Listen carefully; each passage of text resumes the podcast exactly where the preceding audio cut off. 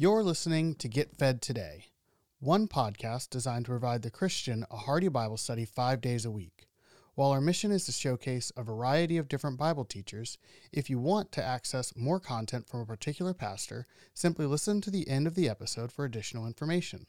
On behalf of the entire team at Get Fed Today, it is our prayer that today's episode encourages your growth in the grace and knowledge of our Lord Jesus Christ. Thank you. It's an honor to be with you, to be here in Philly. I, I, will make a couple confessions. First, my wife's family is originally from Pittsburgh, but I hope you'll just let me speak this morning anyway. Uh, my, fin- my, uh, my boys are big Vince Papale fans, so they wanted me to tell you that this morning, that they're uh, got the DVD of uh, Invincible, and, they, and so they're learning. They're learning about the Eagles, so I appreciate it. Uh, and we, it's an honor to be with you this morning. Now, before I go any further, I have to check with Joe. He said there's a clock out there. And if I don't find it, I'm just going on, okay? So I have to make sure I have some idea where that clock is. Because I'm not, I'm looking out there, I don't see a clock, because you probably took it down for today. Oh, up way up there, like into the heavens. So if I'm like, like, oh Lord. Okay, got it. Now I'm good. Now I'm good. Sorry. Well, what an honor and a joy to be with you. You know, uh, we're going to talk about this morning uh, the issue of uh, the last days. And are we living in those last days? And Lord, open our eyes to understand what you're doing in this, in this world of ours. A, a world that seems a little crazier every single day when you look at the events that are happening uh, in the world right now. And as we put that into some context, um, I've had this privilege over those last few years. You know, I, I, let's let's put my cards on the table. Just let's just be honest right up front. I, I was honest about Pittsburgh. Now I needed to be honest about. I'm a failed political consultant. That's actually my job. That was my job. I, I helped a lot of people lose their campaigns. I, I, was a, the deputy campaign manager for Steve Forbes in the 1996 and 2000 Republican presidential primaries. Uh, I helped him lose both of those campaigns. I was later uh, working for the former deputy prime minister of Israel, Natan Sharansky, who got so frustrated with politics that he just quit a few years ago altogether. He's out, he's, he's done.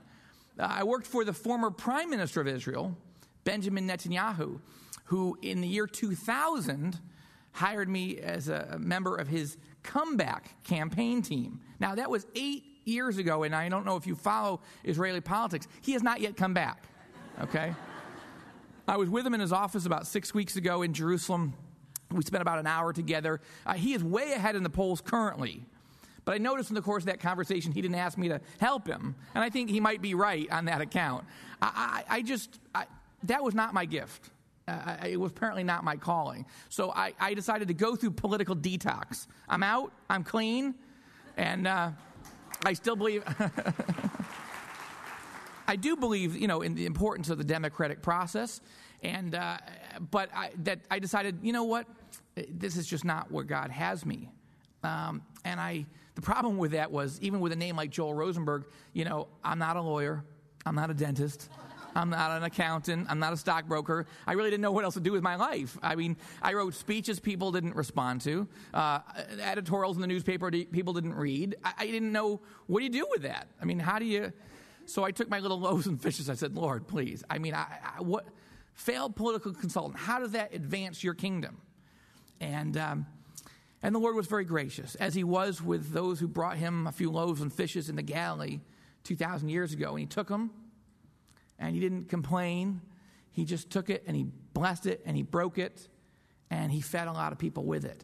And so uh, in January of 2001, uh, my wife and I sat down and I said, Look, here, here's the deal. I've got to get out of politics.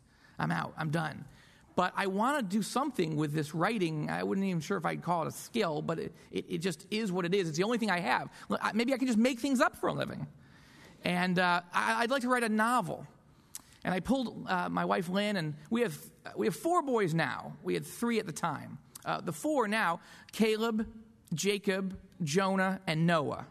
Okay? Uh, 14, 11, nine and four, almost four. And you see that little gap there. And that, well, you know, Jesus said in Matthew 24 that he's not coming back again till the days of Noah. So we thought, you know, if we're holding him back in any way, we, we'd better have a Noah. So now there's a Noah. He's already, he's, you know, he's almost four. He's been to Israel three times. And, uh, But at the time, we just had Caleb, Jacob, and Jonah. So I gathered them all together. And I said, All right, here's the deal. Daddy wants to write a novel, a political thriller, a Tom Clancy esque book that grabs your attention, pulls you in on an adventure story. And then, as the novel continues, uh, the spiritual temperature begins to rise. And maybe three quarters of the way into the book, when hopefully you can't put it down, then one of the characters maybe could begin to share his or her faith in Jesus Christ with the others.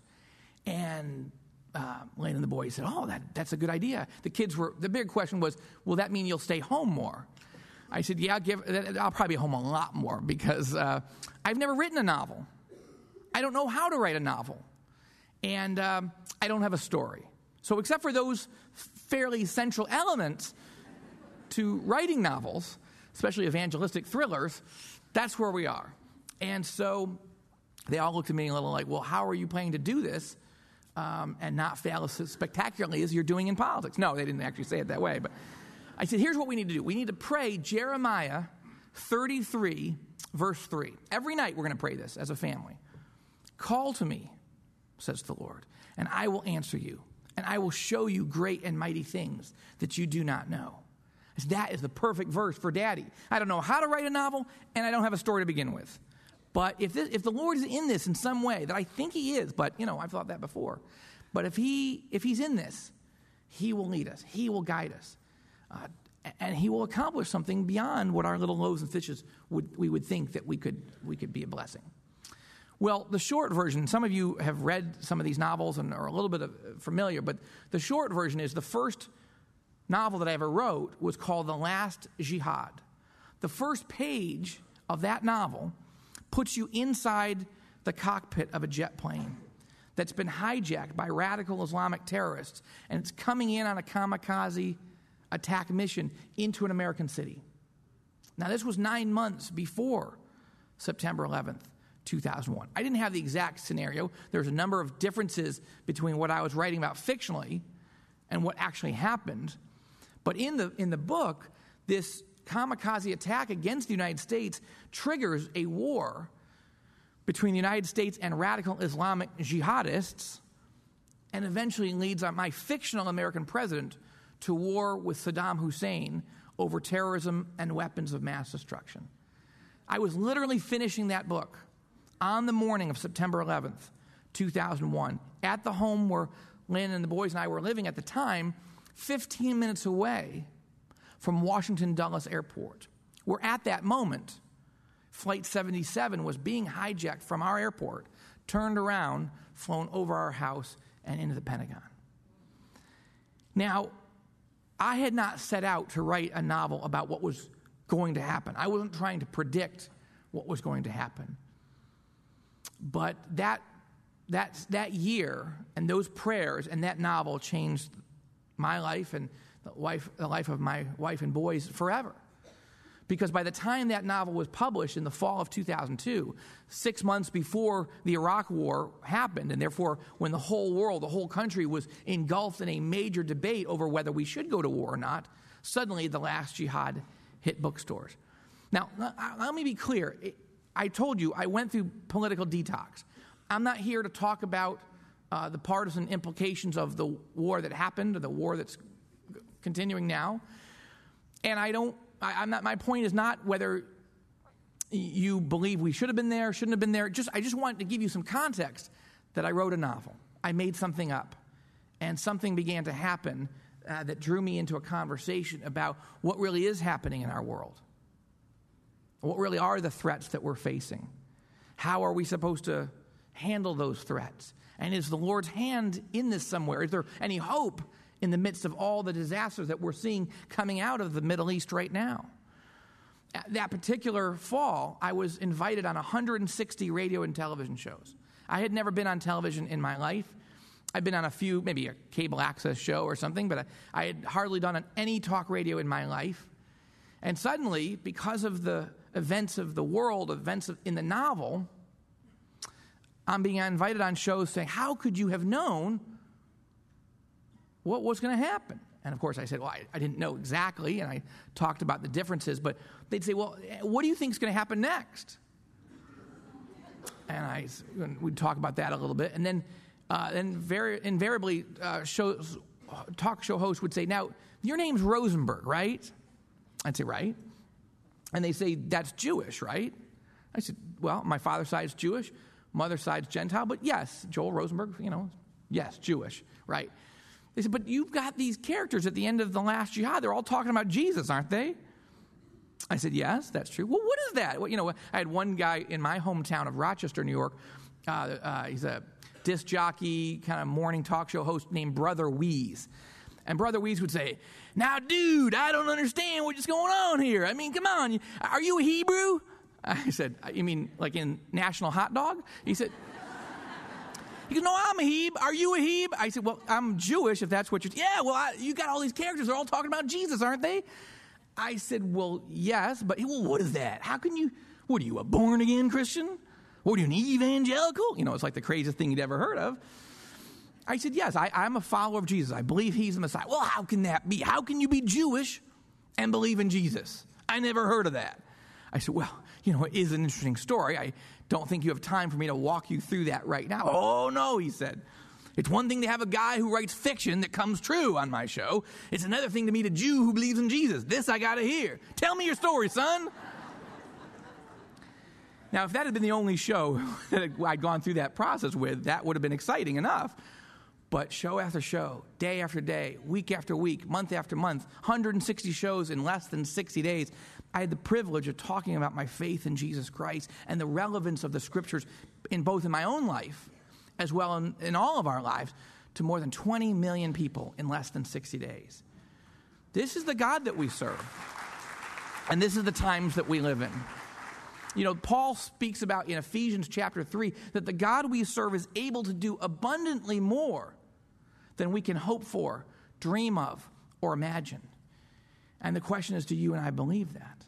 Do you and I believe that whatever skills or lack thereof that we have, that if we bring them to Jesus and we say, Look, I, am not sure if I know how to do that much for you, but I want to take whatever little bit that I have, Lord. You take it. Would you bless it? Would you break it? Would you use it to feed people in your name?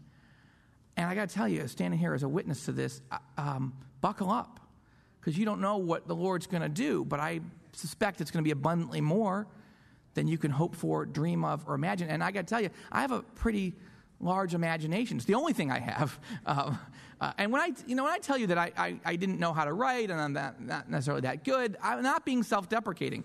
The Washington Post described my first novel as an act of terrorism against the reader's brain. Okay, so I'm just trying to, you know, it's not Dickens, it's not Shakespeare. Don't get your hopes up. I'm just saying this is this is the world that I live in now. But th- what, but all of these novels starting with The Last Jihad, leading right up to the current novel, which is called Dead Heat. They're all based on Bible prophecy. They're all based on looking at what the Bible says will happen in the last days, and then saying, okay, Lord, here's what you say is going to happen. I believe it's going to happen. I don't know when it's going to happen, but let's just set these things out on a piece of paper. Here's what's going to happen. Now, Lord, is it possible that this is going to happen in my lifetime? Is this possible it could happen soon? We don't know that for sure because Jesus said he's not going to tell us the day or hour.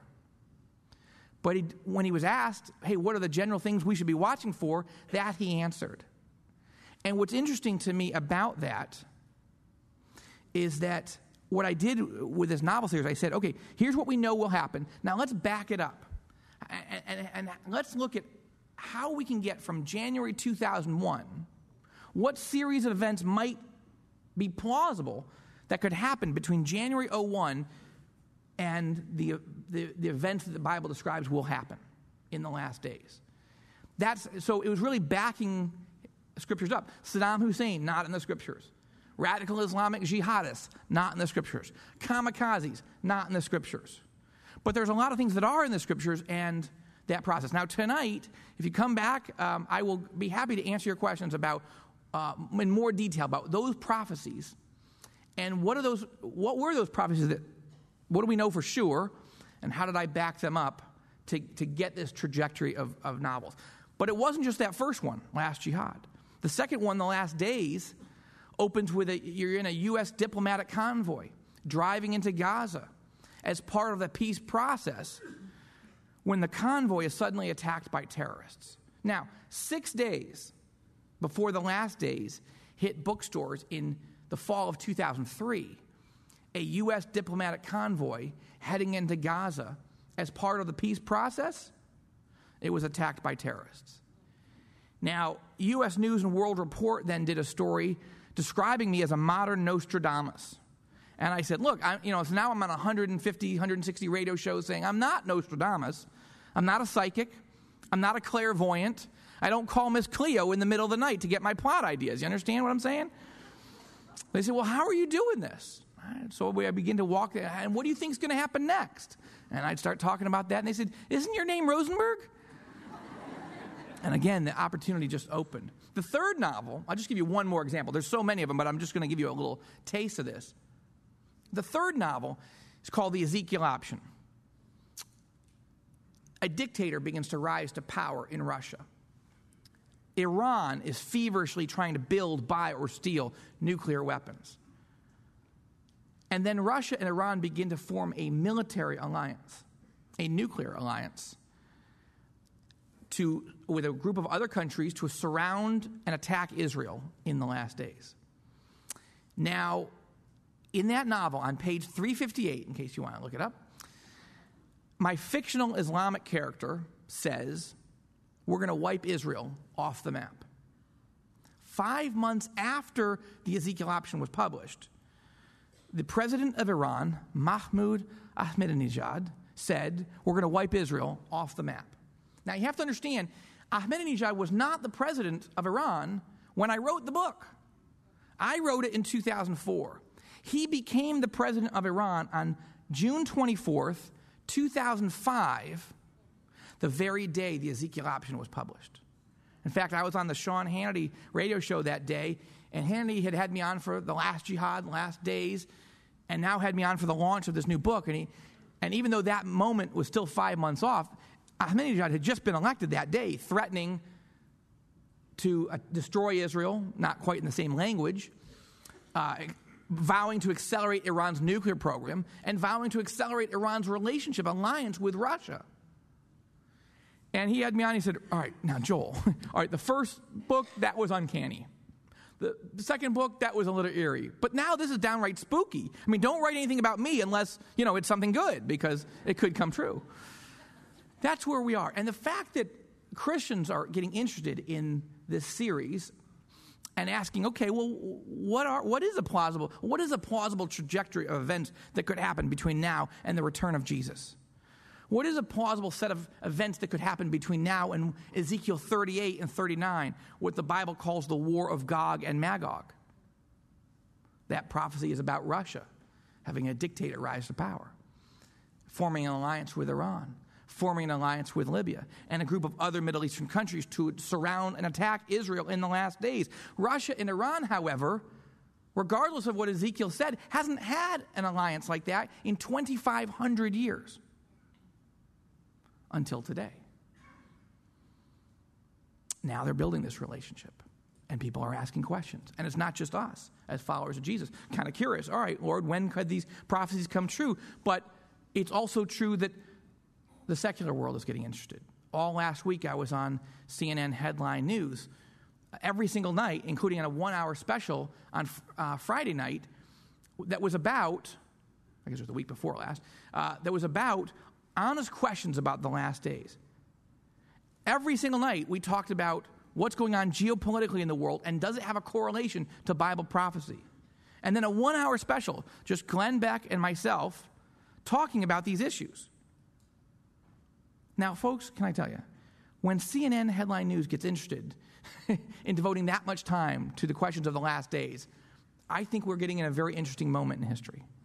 And it leads me to uh, uh, some scriptures that I think are worth kind of getting into this morning, into the meat and potatoes. If you turn with me to 2 Kings chapter 6, the, what I want to talk about uh, in, in this context is, Lord, open our eyes that we can see what are you doing in this world?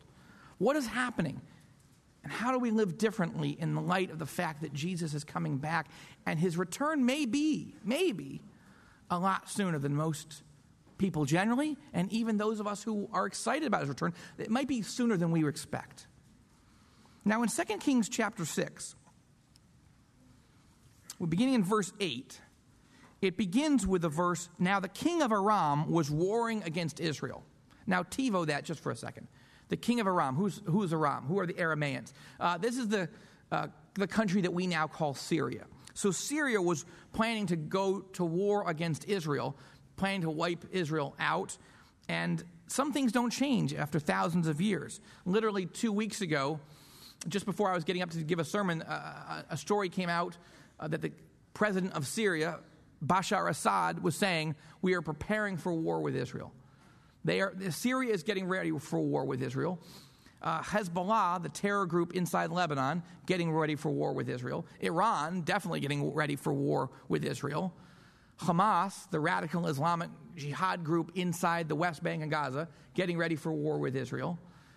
The uh, Sudan getting ready for war with Israel. By the way, in the prophecy of Ezekiel 38, Russia forms an alliance not just with Iran and these other countries that I mentioned, but with Libya. Where was Vladimir Putin last month? In Libya, signing a $2.5 billion arms deal. First Russian president in human history to visit Libya. Now, is that proof that the prophecy is going to come true in our lifetime or soon?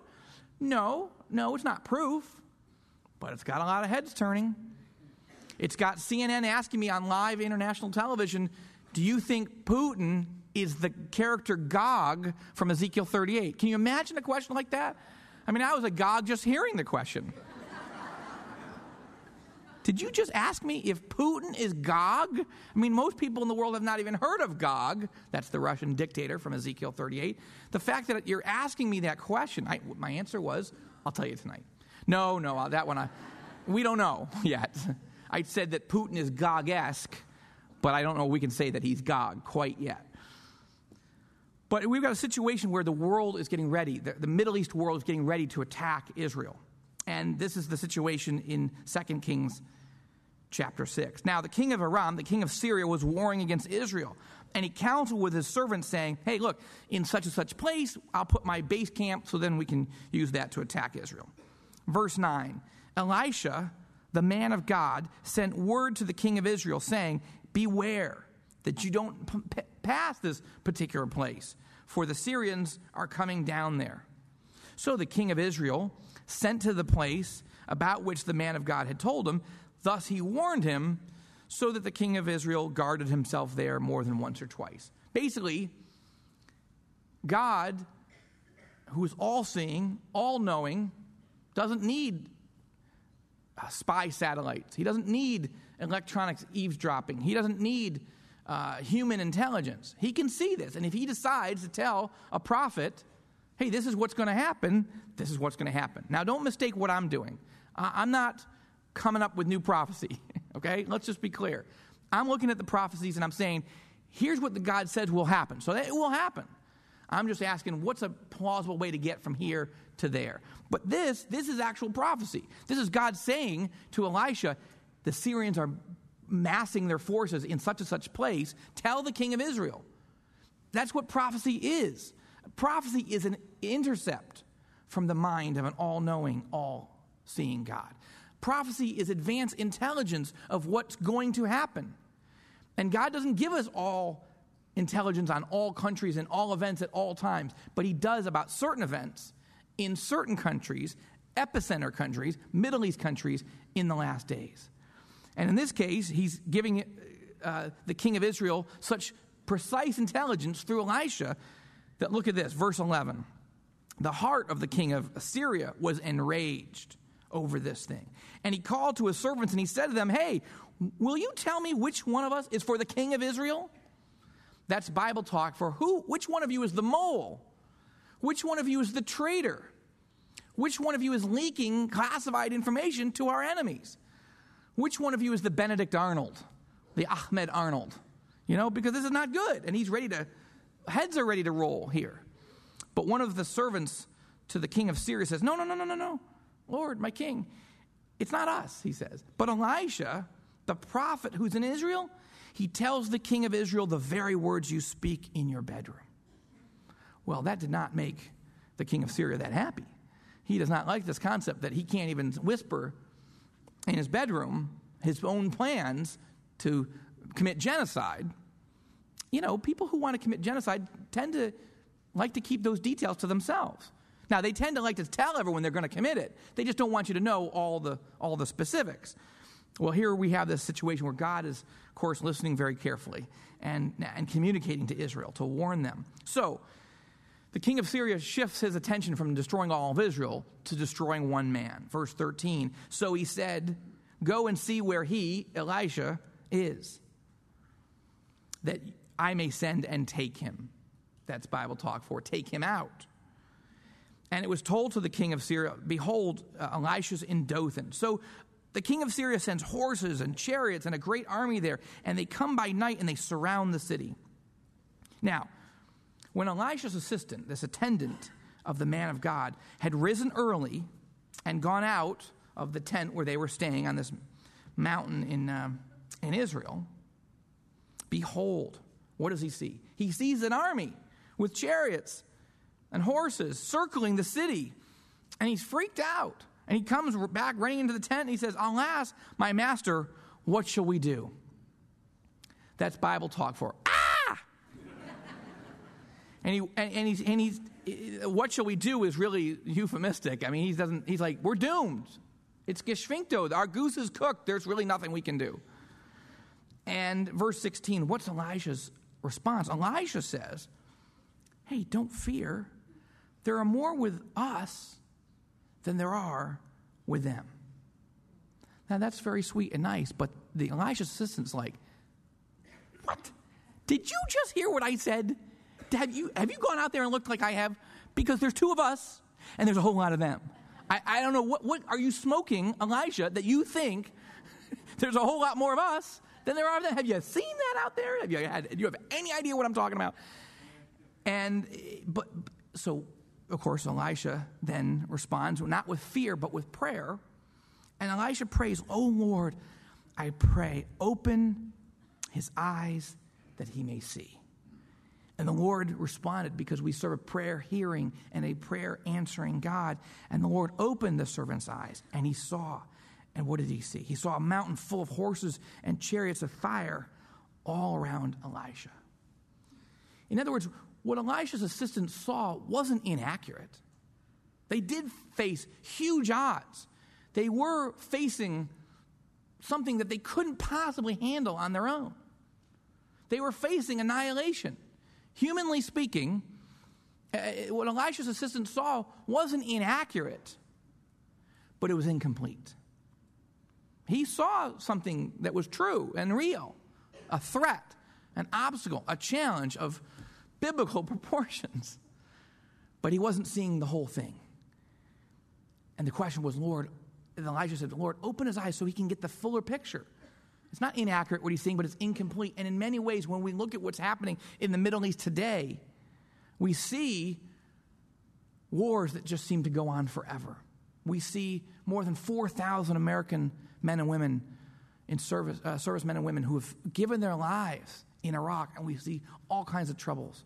We see Iran building uh, this capacity for nuclear weaponry that could end up leading to the to, to enormous destruction. The way they talk about it, the president of Iran believes that the way to hasten the coming of the Islamic Messiah is to annihilate two countries Israel, whom he claims is the little Satan, and the United States, whom he describes as the great Satan.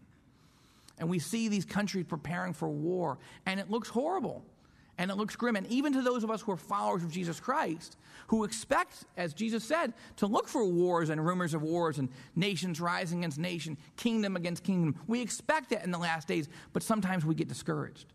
Sometimes we get scared. Sometimes we feel uh, like this is grim. And we look at our political system today, and it's, it, you know, you just had the, the whole presidential process come rolling through here just a couple weeks ago, you know how divided our country is over the future of U.S. policy in the Middle East.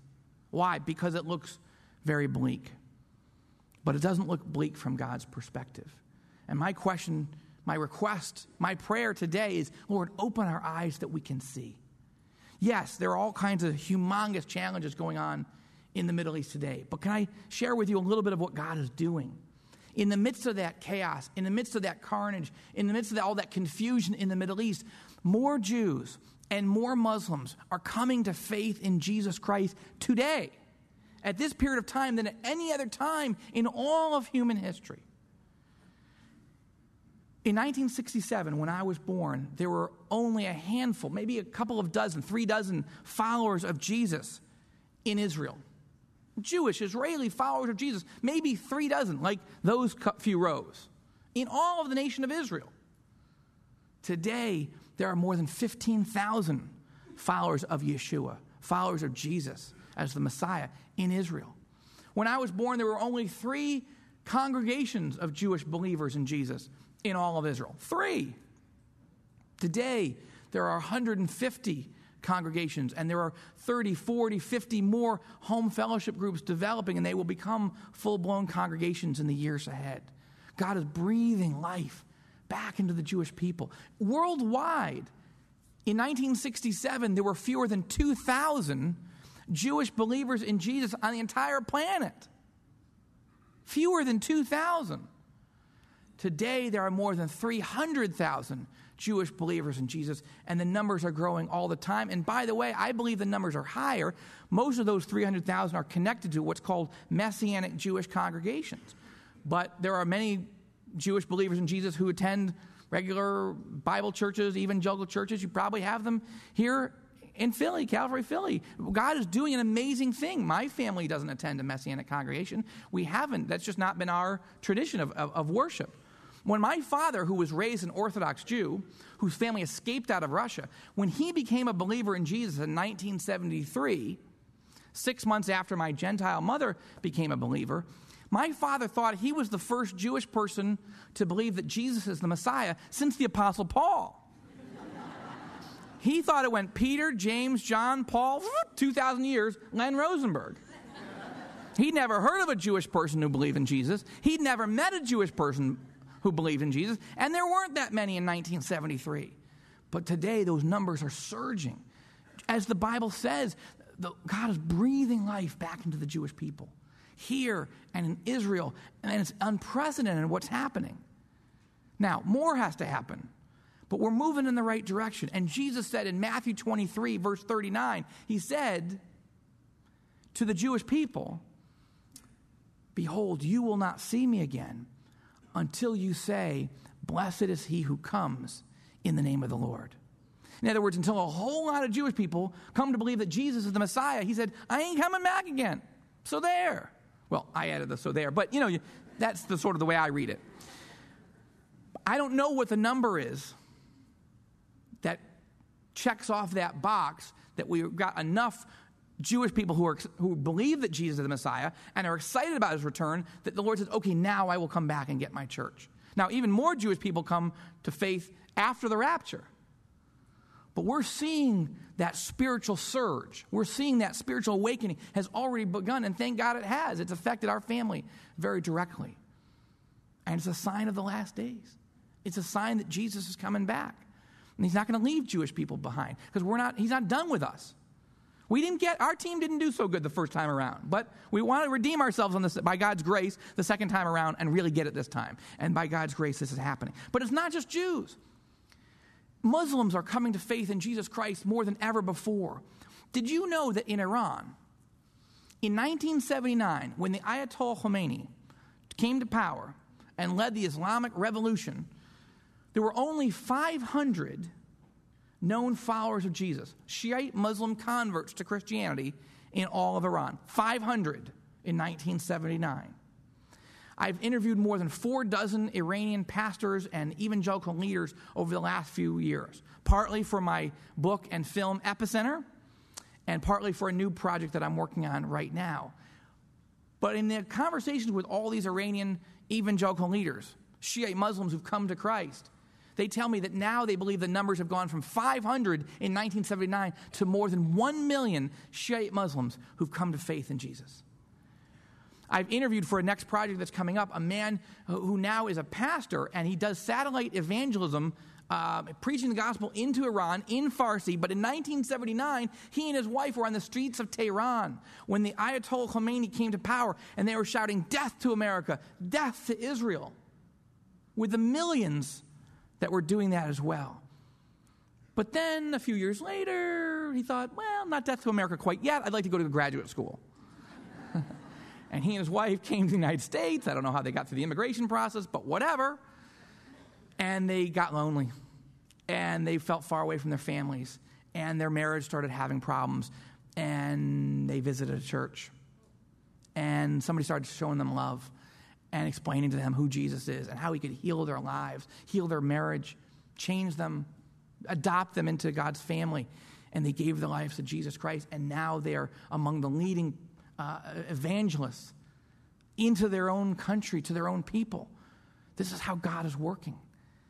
In Sudan, a country that's going through civil war, that's going through terrorism, that's going through genocide, Sudan, since the year 2000, more than 1 million Sudanese have come to faith in Jesus Christ. Since the early and mid 1990s, more than 5 million people in Sudan have come to faith in Jesus Christ. I was interviewing one of the top evangelical leaders in Sudan, a Sudanese himself. This is not, I mean, Western missionaries have certainly been a blessing in many places, but this is becoming an indigenous movement. God is raising up Iranians to reach Iranians, Sudanese to reach the Sudanese, Egyptians to reach Egypt, Iraqis to reach Iraq. And I met with one of the top leaders of the Sudanese evangelical movement there. And I asked him why in the midst of genocide, are so many Sudanese coming to faith in Jesus. And it's not because people are putting guns to people's heads saying, become a follower of Jesus or else. It's just the opposite. People are putting guns to people's heads and saying, if you become a follower of Jesus, we will kill you. And people are becoming believers in Jesus anyway. Why is that? I asked. And he said to me very simply, You have to understand, Joel, that people here in this country have seen what real radical Islam is, and they want Jesus instead. God is moving. He's using war, He's using chaos, He's using carnage, He's using confusion to remind people, to shake people loose of their religious traditions and ask them point blank, Do you have assurance of salvation? If you die in this genocide, if you die in this civil war, if you die in this jihad, are you going to go to heaven? Are you sure of that? And Muslims can't say that. We Jews can't say that outside of Jesus. We don't know where we're going to go. Just like you don't know if you haven't given your life to Jesus Christ. Do, can, God is using the, the war and the, and the turmoil to ask people in the Middle East, do you have hope? as an anchor for your souls, as we read about in Hebrews and more importantly have experienced in our own lives? Do you have the peace that passes all understanding that Jesus and the, and the apostles speak about and that we have experienced? Those of us who've met Jesus and know him personally. Nobody in the Middle East has that.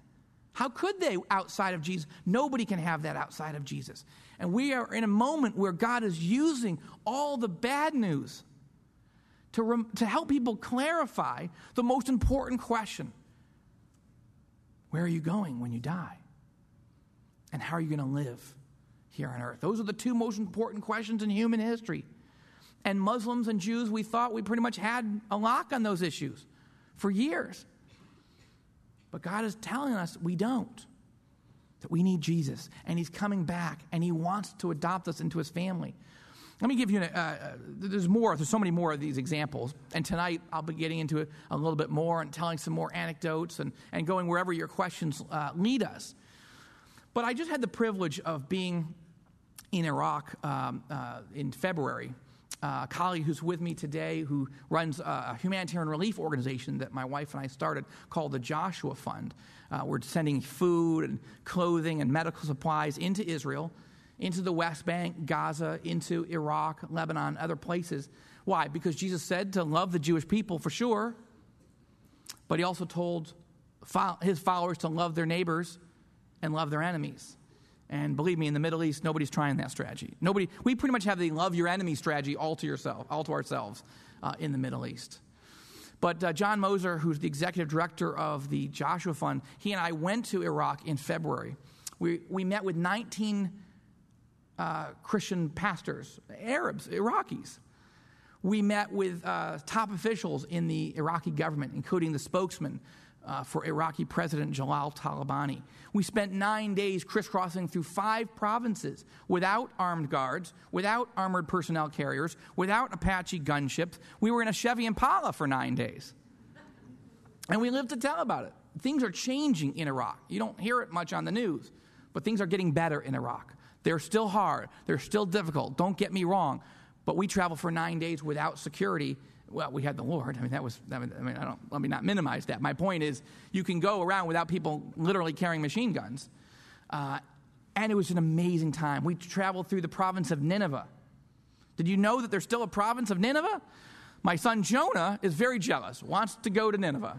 Now, things have improved in Iraq, not quite ready to take my nine year old to Nineveh. But he wants to write a Bible study now for kids, Jonah in Nineveh, and talking about what it's like to be a child who lives for Jesus in Iraq. He wants to meet children there and interview them and maybe he and I could write a Bible study together. And so pray for us. We may, we may actually do that in time, maybe not this year. But we were there, and uh, I want to tell you a story. Uh, we met these amazing, I mean, any Iraqi pastor, anybody, any Iraqi citizen who's decided to listen to God's call to become a pastor, that guy's got an interesting story. And we happen to meet 19 of them, uh, all, and from all over the country. But one of them comes to mind. It was so powerful. We were going up to do a distribution, a Joshua Fund distribution of 800 backpacks to school children in the province of Nineveh, right, actually, right on the border of Nineveh. And this is a Muslim school, Muslim students, Muslim parents, Muslim teachers, Muslim principals, but they've invited us to come and give backpacks that have school supplies, but also have the Jesus film in Arabic and Kurdish for children. Uh, children's New Testaments in Arabic and in Kurdish. I mean, in California, you can't even homeschool your children now. In Iraq, they're inviting followers of Jesus to come into the public schools and teach their kids about Jesus. Something's going on in that country. God is moving, or to open our eyes to see what, you're, what He's doing. So we were up there and we, we were literally driving on our way to do this distribution. And I asked this pastor, so how did you get into the ministry? How did you even come to know the Lord? He seemed like such a meek and mild person. I, you know, I thought, okay, you know, everyone has a story. I'm curious. He said, well, I was a Sunni jihadist. So oh. we were driving 60 miles an hour through 19 checkpoints to get there. I'm like trying to check the doors. How do I get out? Is he really a pastor? Is this a setup? You know, he used to recruit terrorists and bring them to a terror training camp and used to train them in rocket propelled grenades and hand grenades and machine guns.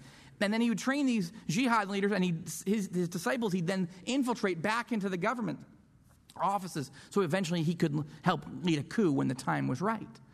Well, one of his disciples uh, eventually came to him one day and he said, Hey, there was this uh, Christian in my office trying to give Bibles to everybody, the New Testament to everybody. They call it the Injil. And he said, But don't worry, I cursed at this person, and I gathered all these Bibles, and I brought them back, and I destroyed them all. And then I, but I brought you one, because I want you to read this so you can, sh- you can explain to us how to attack the Christians and tell them that they're crazy and that they don't know what they're talking about and that their book is wrong. And so this guy said, Good, good work, good work. So he grabs the Injil and he goes home and he opens up to Matthew chapter 1 Matthew chapter 2, Matthew chapter 3. By Matthew chapter 10, he's so confused. He said to me, I, I didn't, I, I didn't know what to do. This did not read to me like a work of fiction. This read to me like God's word, which of course went against everything that I had been teaching as a jihad leader. And he said, I didn't know what to do. I, you know, Matthew chapter 11, Matthew chapter 12, and who's he supposed to ask? I mean, he can't really pull his band of little jihadists together and go, well, let's just go through this. You know, let's get one of Pastor Chuck's books. Uh, let's sit with, let's invite uh, Pastor Joe over and sit down. We'll just go through this verse by verse, figure out what this means. No, you can't do that when you're a jihad leader, when people are expecting you to, to kill and murder Jews and Christians. That's the whole point, right? So he's, he's struggling and he, and every, he can't sleep day after day. Finally, he, he cries out and he says, Allah, are you the God of the Quran or are you the God of the Bible? I have to know. and he said that night he had a dream. And in that dream, he was standing next to a road. And he could real, he realized that he was in a group of other people and they, they, everyone was cheering and he looked down the road and he could see a, a, a procession coming up the road a, a parade essentially and, and, and, these, these regal horses and these men were on these horses. And as these men approached everyone was cheering. And as, he, as the first horse approached the first man he noticed was one of the prophets. It was abraham. And everyone shouting abraham father abraham. And they were all excited about this. And then the next prophet and the next prophet. All biblical prophets which the, the quran also affirms as, as prophets, but he kept expecting Muhammad. Muhammad never showed. And the last person to come along was in a white shroud with a, with a, with a shroud over his eyes and face, and he was riding on a donkey.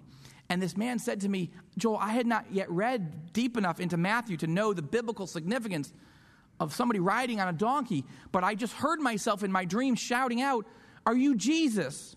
Are you Isa? And the man pulled back his shroud and nodded and smiled. He said, Suddenly I felt so filled with, with peace and with hope. And I, it's just like my body filled with, with, with this, this sense that this was Jesus. And Muhammad was not there, and that Jesus was answering my prayer, that he was the God of the Bible. He said he woke up laughing with such joy that God would be so gracious to reveal the truth to him. But then he realized that his pillow and his sheets were soaked with tears. He'd been crying, apparently, in his dream, he said, in repentance for the life he'd been living and the lies he'd been teaching. And now he gave his life to Jesus. And that was the last jihad for him. He left that cell, and, and now he's a pastor, an evangelist, and a church planter in Iraq. And I said, and after he told us the story and we spent the day with him, I said, you know what? I've got a film crew with me. Could I film this story? Could you tell me this story on camera tomorrow night? We'll, we'll, make your, we'll put your face in shadow. We will change your, your, disguise your voice.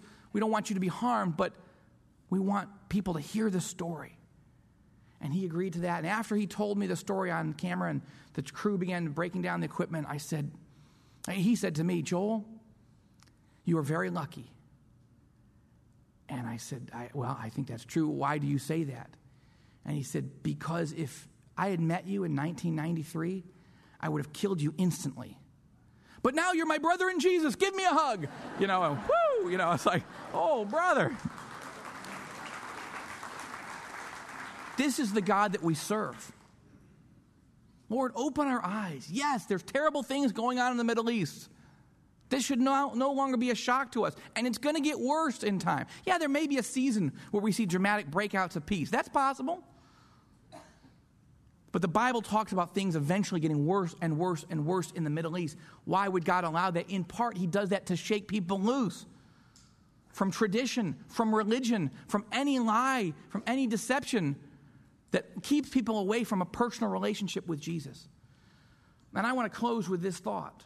In a moment, I'm going to ask Pastor Joe to come up and, and, and close us in prayer, but I want to leave you with this thought. If you're a follower of Jesus Christ, if that's how you would describe yourself this morning, if you look at what the Bible says will happen in the last days wars, rumors of wars, persecution, earthquakes, global uh, food shortages, famines, uh, uh, the spread of the gospel, the rebirth of Israel, when you look at the list of what God says will happen in the last days, when you look at what is happening in the last days, or what's happening right now, I ask you, if you're if you're planning any major sins in your life right now, could I encourage you to postpone those?